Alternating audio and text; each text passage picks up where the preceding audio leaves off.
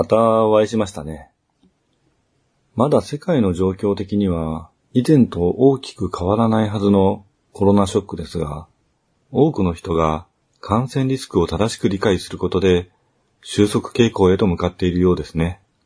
まあ、正しく理解しているかは実際のところわかりませんが、多くの企業が休業をすることをコロナ対策とする考え方に疑問を持ち始めたのは事実ですよね。経済を止めてまで警戒するような病ではないんじゃないか。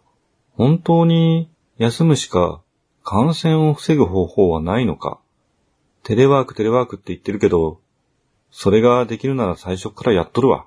という感じですよね。そもそもマスクが足りなくなったのだって、もちろん中国が停止したからってのは大きいですけど、マスクしないとまずいって煽ったせいですよね。飛沫を防ぐくらいなら、タオルだっていいんですからね。三密三密って言ってますけど、密閉とか空気感染じゃないんだから、息がかからない程度の広さを確保できる閉鎖空間なら、本来関係がないんですよ。初期段階では、その可能性が完全に否定できなかったのはわかりますけど、感染が広がった大きな原因は、その長めの潜伏期間と無症状感染者の多さですよね。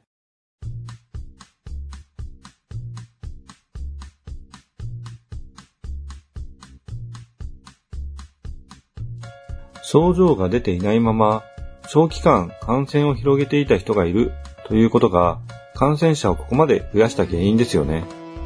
そもそもほとんど他人と会話をしない、さらにもともと潔癖だったりすると、かかるリスクはほぼないんですよね。今時、ノミニケーションって言葉もハラスメント化してますからね。結局生活に関わるところは止めることはできないですし、休んでいる人の我慢も限界に来てるし、大丈夫ってことにしておけばいいんじゃない？って空気を感じますよね。正直、コロナどうこうとか関係ねえしって人はゴールデンウィーク中も結構いて、クソ真面目に政府の気候の煽りを受けた人だけが一方的に損をした形になってるんじゃないですかね。それでも自粛生活の成果が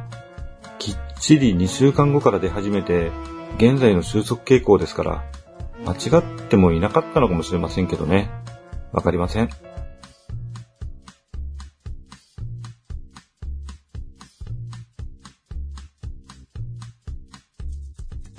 改めまして、夕闇堂の根岸です。元ビホルダーであるイビルアイをレベル上げポイントに、あとは時間と根気でレベル99まで上げました。ということで、ここからはレベルマックス文句、ネギ塩カルビ焼きそばとなります。途中どうなるかと思いましたけど、さすがにここまで上げると、全員ヒットポイントが999になります。実は、ファイナルファンタジーはジョブチェンジならぬ、クラスチェンジというものがありまして、最初に選択した職業を途中で上位職にレベルアップさせることができるんですね。クラスとは階級ってことですね。ベースとなる職業は変わらないんですけど、それぞれの職業のパワーアップバージョンになります。後半に登場する装備などはクラスチェンジ後でないと装備できなかったり、高レベルの強力な魔法も使えなかったりします。戦士はナイト、騎士ですね、になることで、一部の白魔法が使えるようになるんですが、クラスチェンジするまではマジックポイントが上昇することはありませんので、なるべく早くクラスチェンジした方が上昇機会が増えるという意味で若干有利になります。まあそもそもあまり使用できないので、そんなに変わらないんですけどね。ただ、文句は最後まで魔法を使えるようにはならないので、この点においては気にする必要はありませんね。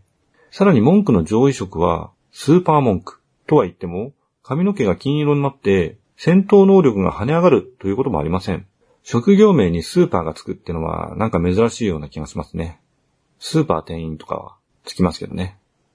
もしかしたら途中で上位色にした方がレベルアップ時のステータス上昇値が上がるのかもしれませんが、わかりません。通常文句のまま、レベル99まで上げてしまいました。文句はあまり関係ない気もしますね。装備できるアクセサリーの種類が増えるとかだけかもしれません。今調べたら、パラメーターに関しては変化はないようですね。装備や習得可能魔法が増えるだけですね。やっぱり文句だけ効果が薄い仕様ですね。ところで、ビホルダーの話をして思ったんですけど、ファイナルファンタジーで登場したモンスターに、印象的なモンスターは結構いるんですけど、川や沼のカヌーで移動している時に登場するクロコダイルとかヒドラとかに紛れて、オチューというやつがいます。サハギン同様、なんだよオチューってって思いましたよね。しかも、上位種にネオチューというのがいて、ネオオチューじゃなくてネオチューってって思いましたね。はい。そして恒例のダンジョンズドラゴンズ問題ですが、このモンスターはもともとアティアグというらしいです。アティアグの綴りで、オチューと読んだところからできたモンスターのようですね。ゴミの中に住み、触手と大きな口を持つ食虫植物のような外観のモンスターなんですが、最初これがモルボルのモチーフだと思っていました。でもよくよく考えてみると、複数の状態異常攻撃を仕掛けてくるという嫌な仕様は、ビホルダーからインスパイアされてる気がしますね。モルボルの大きな口も、お中に似ていますが、ビホルダーの特徴的な瞳に対して、口にした感じもしますね。もしかしたら二つを掛け合わせたのかもしれませんね。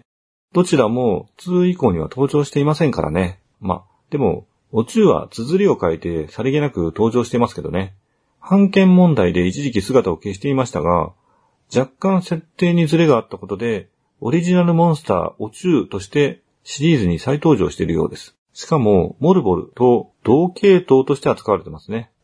さて、それでは、火のカオスをサクッと倒す。前に、今度はクレセントレイクの街から南に川を下っていきます。すると、山岳地に囲まれた小規模な砂漠があることに気がつきますね。ここにはある秘密が隠されています。どこかでヒントがもらえるかもしれませんが、忘れました。とりあえず先週ビホルダーじゃなかった。イビルアイを倒した後に手に入れた浮遊石を持った状態で行ってみましょう。そこはリュカーン砂漠。リメイク版ではキッチンと地名とムービーが挿入されます。ルカーンと似てますけど、リュカーンです。アルカディアの王の名前とも違います。あれは、リュカーオン、リュカオンですね。砂漠が割れて、地下から飛空艇が現れます。これで行動範囲が大幅に増えますね。ちなみに、ファミコン版では飛空艇とは言わずに、飛行船と言っていたそうですね。なんでこれ変えたんでしょうかね。カヌーは川に入れる便利アイテムですけど、飛空艇は船の上位アイテムとなります。ここからは船は乗り捨てることになりますね。飛空艇では平地のみに泊まることができます。最初に砂漠で登場しますが、砂漠には泊まることはできません。なんか結構意地悪で、北の大陸の、あ、今までの冒険は全体の南側の大陸のみで展開します。北側の大陸には船着き場が存在しないので、船で入ることはできないんですよね。あと、先週言ったカヌーを使って船着き場以外で大陸に乗り上げる仕様は、やっぱり裏技的なもののような気がしますね。よくよく考えると、使い道がありませんでした。まあこれで北の大陸の中に行くことができるようになりますが、さっき言った意地悪っていうのは、街の近くは森に囲まれていて、飛空艇を止められないんですね。湿地帯みたいなところも止められないので、すごい端っこに止めて、テクテク歩いていくなんてのがあるんですよね。北の大陸全体の真ん中辺にあるお城なんかがそうなんですけど、北の大陸の東側は鷹のような鳥が翼を広げたような形をしています。その目のあたりにある町が先週言った鷹の目ガイアですね。鷹の翼の部分の西の端っこあたりにお城はあります。試練の城と言うんですけど、ここはさっき言ったクラスチェンジに必要なアイテムがありますので、ちょっと先に行ってみましょうか。すごい端っこに止めて、テクテク歩いていかなきゃいけないんですよね、ここは。城の中に入ると、ワープを繰り返すギミックがあり、その謎を解かないと先には進めません。こんなギミック、イースとかでもありましたよね。個人的には苦手ですね。ガントレットの宝箱の前にいるクレイゴーレムとか、まあ、通常で出てくるホーンドデビルなんてネーミングは、やっぱりダンジョンズドラゴンズの影響を感じますね。試練の城の奥、玉座の前にある宝箱には、ネズミの尻尾というアイテムがあります。ファミコン版では、アイテムの説明で、ちょっと臭い的なことが書いてあったような気がします。ネズミの尻尾自体は特に意味のないアイテムなんですが、これが試練を乗り越えた証となっています。北の大陸の東側と西側の間にいくつか島があるんですが、そこに不自然に穴が開いています。実はそこには人と話ができる竜が住んでいて、そこの王はバハムートと言います。竜の王バハムートは最初から登場してるんですね。召喚獣ではないですけど。でも、バハムートってもともとはクジラって知っていました？ファイナルファンタジーのバハムートはドラゴンの王様なんですけどね。そういえばこの作品では、竜王は味方なんですね。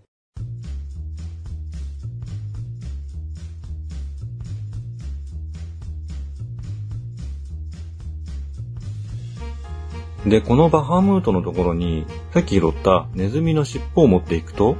勇者と呼べる人間は久しくいなかったが、お前たちならば真の勇者と認めてもよいだろう。そのネズミの尻尾こそ勇気と力の証。さあ、望むがよい。お前たちに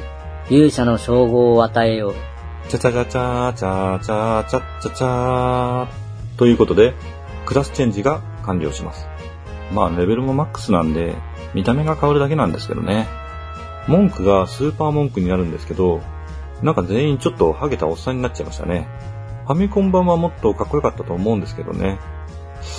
ハゲてないのかな？ドット絵なので分かりづらいですね。金髪が肌の色と近いので、ハゲにしか見えませんね。しかも、ファミコン版では頭身が上がったんですけど、リメイク版では変わらないんですよね。まあ、頭身が変わるってのは、ちょっとギャグっぽいですからね。この番組は、架空の中古書店、夕闇堂がお送りしました。